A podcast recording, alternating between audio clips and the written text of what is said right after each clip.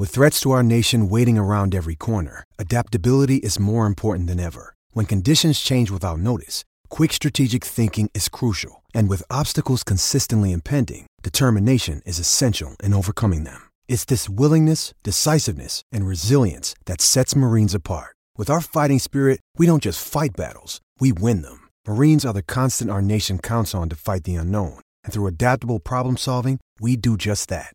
Learn more at marines.com.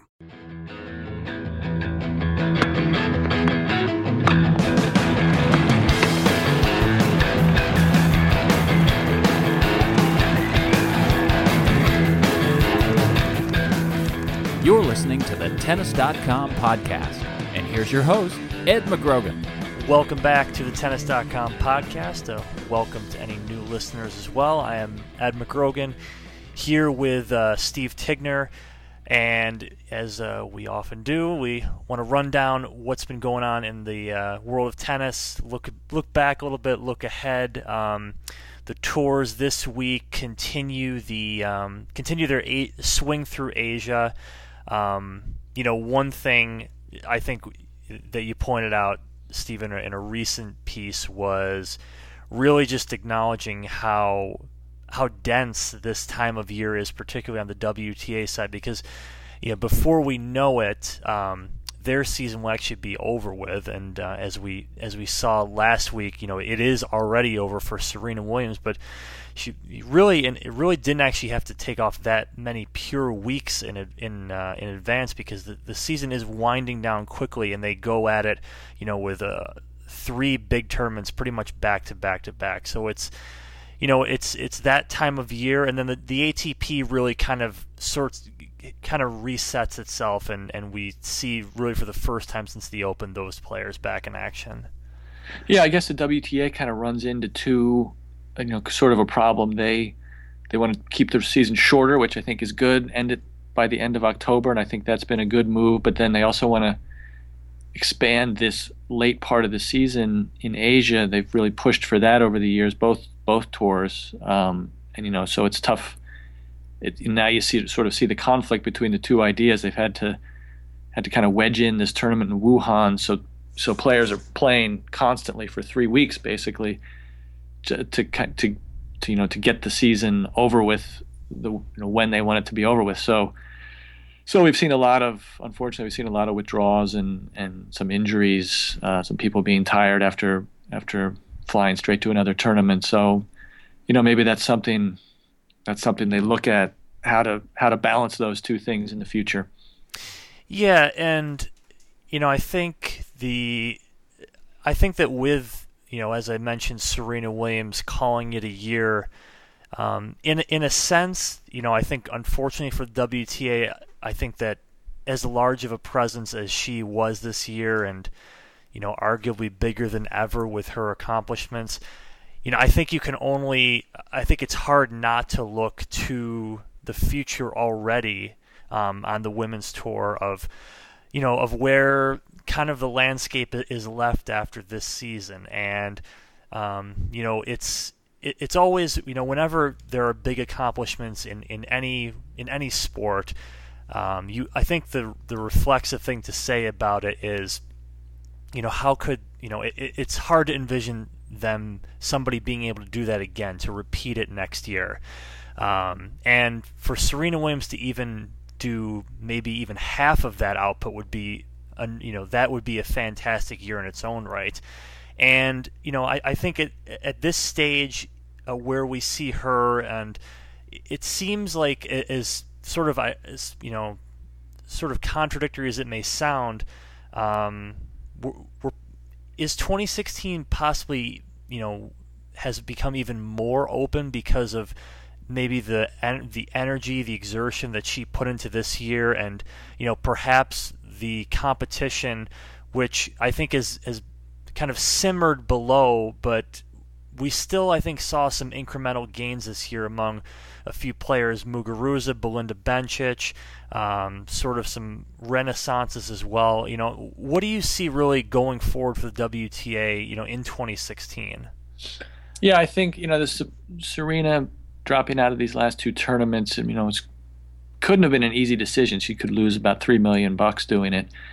Um, but after the U.S. Open, I, I sort of I thought about whether she might we might see her play in Singapore, and I really had trouble imagining, you know, imagining that that she would be there. It just seemed like such a such a big loss, and also just such a long period of time when she had sort of dealt with this daily pressure of trying to win the Grand Slam, and her being also turning 34. All you know, that's you know, 30 is already, you know, we consider that old for a tennis player. 34 is kind of getting into it's almost new territory for players who are going to win Grand Slams. Martina Navratilova, we think of her as you know the, the, the most. She lasted the longest, but she won her last Slam at 33. So Serena's sort of entering uncharted territory, and I I can see why she would she would really want to put these this year behind her, take some time off, and come out you know as focused as she can be for next year. Which you know I do think for the first time it sort of makes me think that she, she, could have a letdown. She's been she's been pretty dominant for about four years, and you know it just feels like all right. Here's an opportunity when now she's going to be 34. Now she's coming off a pretty tough loss at the end of this year.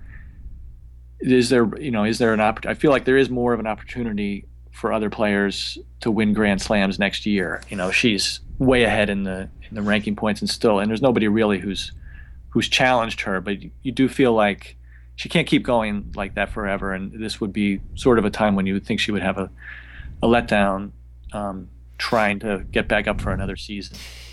Yeah and um, you know it's you mentioned kind of the you know the age of, of Serena um, and the dominance of Serena that you know that's gone hand in hand, which has really made it all the more impressive. Um, it's amazing to think about that.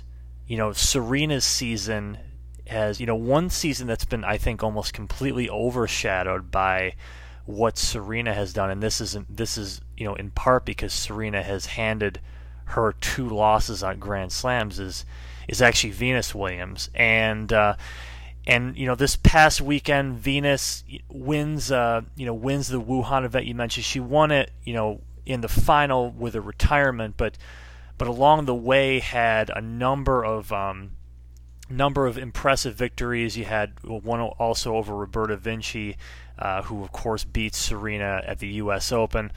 And you know, if you think back really to where you know where we were talking about Venus, uh, you know, 12 months ago. I don't think this is what a lot of people foresaw for her in in 2015. This has been a particularly impressive year for her as well. Yeah, watching this weekend, watching Muguruza and Venus move through the draw, I was thinking, you know, also thinking in terms of Serena and what she's going to be doing next year. I was thinking that Venus and Muguruza are good are two possible, you know, Grand Slam winners next year. Muguruza is the more obvious one. She made the Wimbledon final, but just watching her in Wuhan, the way she plays, when she play, you know, she, when she plays well, she really plays with, you know, with the type of power that other people that, you know, other people just can't handle. Um, she has trouble finishing points sometimes, but but her game, you know, when she's when she's you know when, when she's in a zone, she's she's, she's going to be tough for anybody to beat. And I felt like that was some of the best tennis she's played. Like she has more in her. And I also thought sort of the opposite way about Venus. Venus, we know what she can do, um, but if it almost seemed like the problem for her has been stamina, um, you know, staying in long matches, recovering from matches. She she did that really well. I felt you know it seemed like this whole year has been has been good for her. She she did well in Australia. She did well at the U.S. Open, and even that match against Serena almost felt like that felt like you were watching Venus of old. She had yeah. she really stayed with Serena power wise, serve wise, forehand wise. The shots that some of the shots that can break down for her weren't breaking down, and they, that she kept that going in Wuhan. And you know, if you look at who won the U.S. Open, Flavia Pennetta, why at 33, why couldn't Venus win win another one next year? So I sort of look at those two as they almost seem like early contenders for for Australia people to really watch. No, that's a nice uh, note about Pennetta. That's true. With we, you know, we forget that it's it's still uh, it's hardly out of reach for players of, of that skill level, and uh, and that bears you know that bears itself out in a lot of matches they play. Now, looking just you know in this immediate road ahead, as you know, we're talking about Beijing, Singapore, and obviously a lessened field with a you know Serena out. Um, we're really not sure about Simona Halep at this point. You know, really dealing with some injuries herself. You know, Marie, you kind of go down the list. Sharapova's had injuries, obviously, for you know, stretching back toward Wimbledon. Um, you can go on and on here. I mean, is is there a play? And certainly, you know, the field has not been set. It's going to be actually come down to kind of the wire with it's a kind of a log jam once you get past um, really Sharapova and all the way down to almost 15 in the rankings. That includes Venus herself. I mean, is there is there anyone that comes to mind in the women's side that could particularly benefit from a you know obviously you benefit if you win, but could make the most of, of this last stretch of the year because you know when we think back to you know other seasons from uh, players past, we, we often talk about the fall as sort of a springboard that catapults into the next year, and, and that sometimes that bears itself out, sometimes that kind of fizzles out through the winter. Um, but is there anyone who yeah, this time of year might be might mean more to than most? Well, I think you know, I I think some of the people, you, you know, it doesn't seem like somebody like Halep has been hurt, Bencic is hurt. Some of those people you might you know might mention in this category, but but I think somebody like Angelique Kerber, she could make she could make the tournament, um, and she's played well at that tournament before. You know, she she hasn't necessarily gone deep at it, but she she's a great player for for getting into into good matches against players. You know, she's somebody who who this year played really well. She was sort of the Nishikori of the of the women's tour. She played really well in, in she won a bunch of tournaments, played really well in the smaller tournaments, um, but didn't do as much, you know, in the Grand Slam. She had a good U.S. Open, lost to Azarenka, but but wasn't that great in the Grand Slams. You sort of feel like she could do more. You know, she she it does she does have to work hard to win matches, but she she's somebody who's in line to make it to Singapore, and um, you feel like she should be doing more at the at the bigger events. Um, so maybe that's some something that could happen for her. Yeah, Kerber Kerber has always struck me as you know kind of has really just kind of taken the bad losses out of the equation on the you know on on most regular weeks on tour, and we are left. Um, you know, I thought I, I, I recall her Wimbledon draw in particular. I just couldn't. I can't recall who who it was against, but it just seemed to me almost like why you know what is holding her back at, at an event like this? And and I you know I always wonder if if these year-end championships are kind of a stepping stone in a way to, to sort of boost that confidence. Or in some cases you know if you think back to like a Nikolai Davydenko years ago you know David Nalbandian in 2005 you know these are the pinnacle achievements and which is nothing wrong with that but you know this this is effectively you know in, in a round robin field where uh, you know I think the element of of just catching a good streak is more probable. You know, an event like this can can really just define someone's career. Yeah, I think for Kerber the problem for her is she she can't really dominate a match. She has to rely on the other person missing at some point, and that's going to be less likely at a at a Grand Slam. She lost to Muguruza at both the French Open and Wimbledon, and she lost to Azarenka at the Open players she might get and she might beat on an off day at a smaller event when they're not as when the focus isn't there but but that you know it just seems like the bigger hitters will tend to tend to be play their best at those tournaments and she's not one of them. Yeah and we'll and uh, yeah you mentioned uh, Azarenka as well. It, it, I think it interesting. We'll see what happens with her in 2016 as well. Genie Bouchard, if you didn't see that, pulling out because uh, of lingering concussion effects, dizziness this week. You know, this the year I think for her you can pretty much write off as well. So, um, so it's winding down in the women's side for sure. Um, it's really uh, we got a little bit of a ways to go for for the men, um, and you know clearly clearly this is you know where Novak Djokovic uh, once again continues to you know just really just assert the authority that he has over the field, and it's almost to an even greater degree uh, in in China. He's uh, he's unbeaten in five tournaments at the this week in Beijing. Um, Rafa comes back to this as well. Federer will return next week at the Shanghai Masters.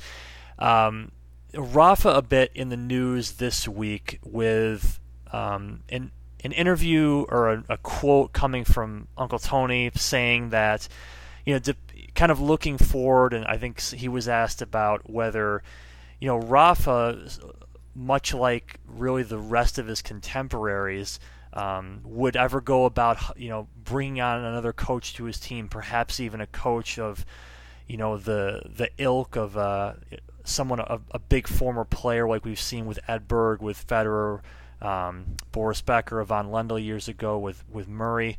Um, you know, for Rafa, it's always been it's it's always been family. It's always been family business when it comes to tennis here, and he, and he's made a point to say that, and I think that's the way he likes it. I mean, for me, it's almost still hard to imagine um, that something uh, would even materialize with this, but but it's a good talking point just for Tony to concede the fact that you know this obviously was not what this was not a great year for Rafa, and, and he's gone to admit that himself. Yeah, I think you know maybe must have been close to 10 years ago. I remember Rafa having a had maybe seven or eight years ago having a bad streak of play, and somebody asking him whether he would change coaches or maybe even suggesting that it was time for him to change coaches, and he didn't really. He was having none of it. You know, he was just, you know, there was really no question that that Tony was his coach, and it's always worked perfectly because he, you know, he's he's he's his uncle, he's, his, he's not his dad, so there's there's not that relationship. There's not the tennis father relationship, but he's also, you know, like you said, part of his family. So he's always so Tony is always there. He's not just he's not somebody that when it's going to go bad, he can he can kind of let Tony go and get somebody new. He's he's been committed to this to this partnership, and it's worked really well since he was you know since for his entire life. But um, I think Tony might be the person who would be more, almost more likely to look for outside help. He's always been a guy who listens to other people's opinions and and then tries them out with Rafa. Somebody sent him a video a few years ago of what he thought Rafa was doing wrong on the serve and how he could fix it. And Tony had the guy come and show and work with you know work with the two of them on it. it, it and I think it actually did have an effect on on the Dolph serve. So he's willing 20, to. yeah, wasn't it like one of the U.S. Opens? It was a 2010, I believe, or something. It was a very big point of him changing the serve almost, you know, before the event. I think. Yeah, I think that was a separate. I think this was a different one, but but he has made. But he's you know Tony has been willing to to listen to other people to to to do different things with with Rafa's game, and I think if he sees if he thinks that that their partnership has gone stale, I think he would be willing to to you know to look for somebody else. I don't think it's. I think it might even be Rafa himself who would be less likely to to initiate that. But yeah, like you said, it's hard to imagine. You know, it's hard to imagine. He's been with him since the beginning. They've won 14 Grand Slams together. Um, nobody's going to know Rafa's game better, um, but but it is interesting, and I think I think you, you know Nadal Tony already steps aside at times for certain tournaments when when he sends when Francisco Roig Rafa's other coach, goes along. So it's so um, there already is another. It's voice. not unprecedented by yeah. You know, so there you, already is another voice in there. You can, you know, maybe um, you know, so he's already sort of relinquished that. So I think I don't I don't think it's impossible, but I guess it just depends on on how Rafa does in 2016.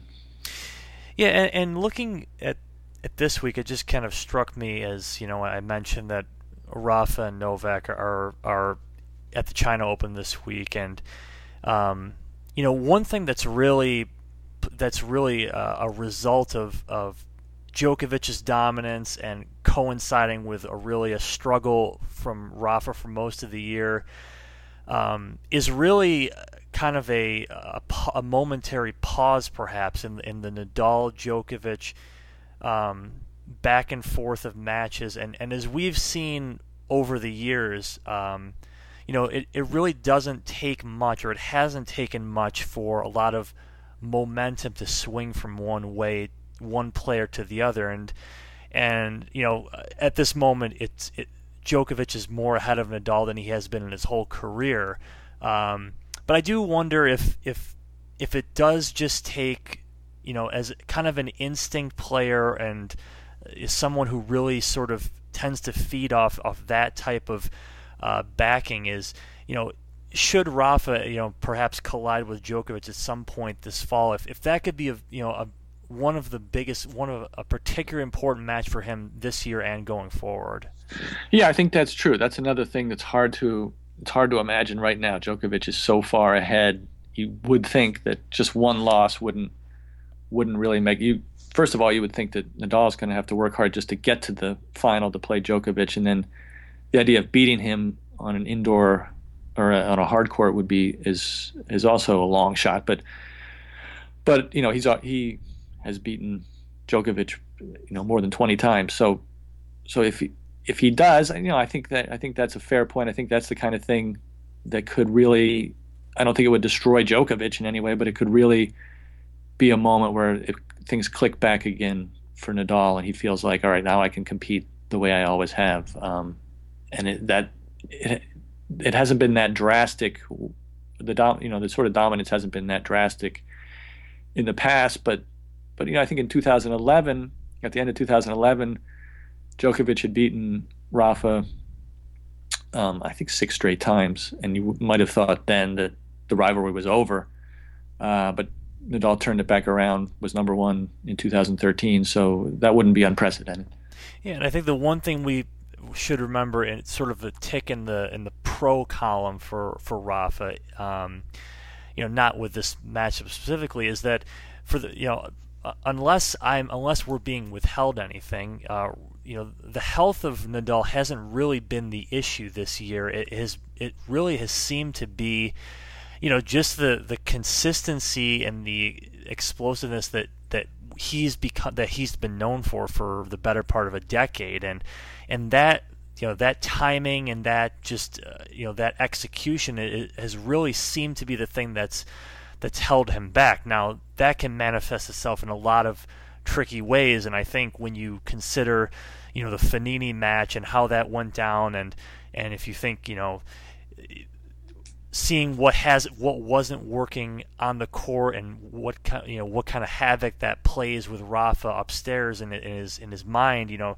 that's something that's just as you know tough to deal with, but but I think those are the things that for, for Rafa that you can at least put your foot forward and, and, and when you look ahead to what's next is that well for once Rafa seems to be playing you know or he seems to be playing a full fall schedule and it seems to be that you know maybe with maybe you know as Federer ten, seemed to do in you know 2013 and his was a little more injury specific you know kind of you know players I think no matter who they are, are going to have some down years. And clearly, this is Rafa's biggest down year, and it's going to be very compelling to see how he responds to it. Yeah, I guess that's the positive. He's playing. You know, in the past, these problems have been injury related, and he hasn't even played. But he hasn't. There's been nothing like that this time. It seems like a matter of, to me, the difference is when he gets a lead now, he has struggle. He struggles playing with a lead, struggles finishing. He gets up a break and he gives the break back. He even did that in his first round match even though he ended up winning it. He did that in his first round match in Beijing. There's a little hesitation um, putting somebody away that where there wasn't. That just seems like that has to be a, a, a mental issue that can be overcome. Yeah, it's uh, it's the next challenge for Rafa, and uh, and that's where we'll uh, we'll leave things off here for this week's edition of the Tennis.com podcast. Um, for Steve Tignor, this is Ed McGrogan. Thank you once again for listening. Tennis.com.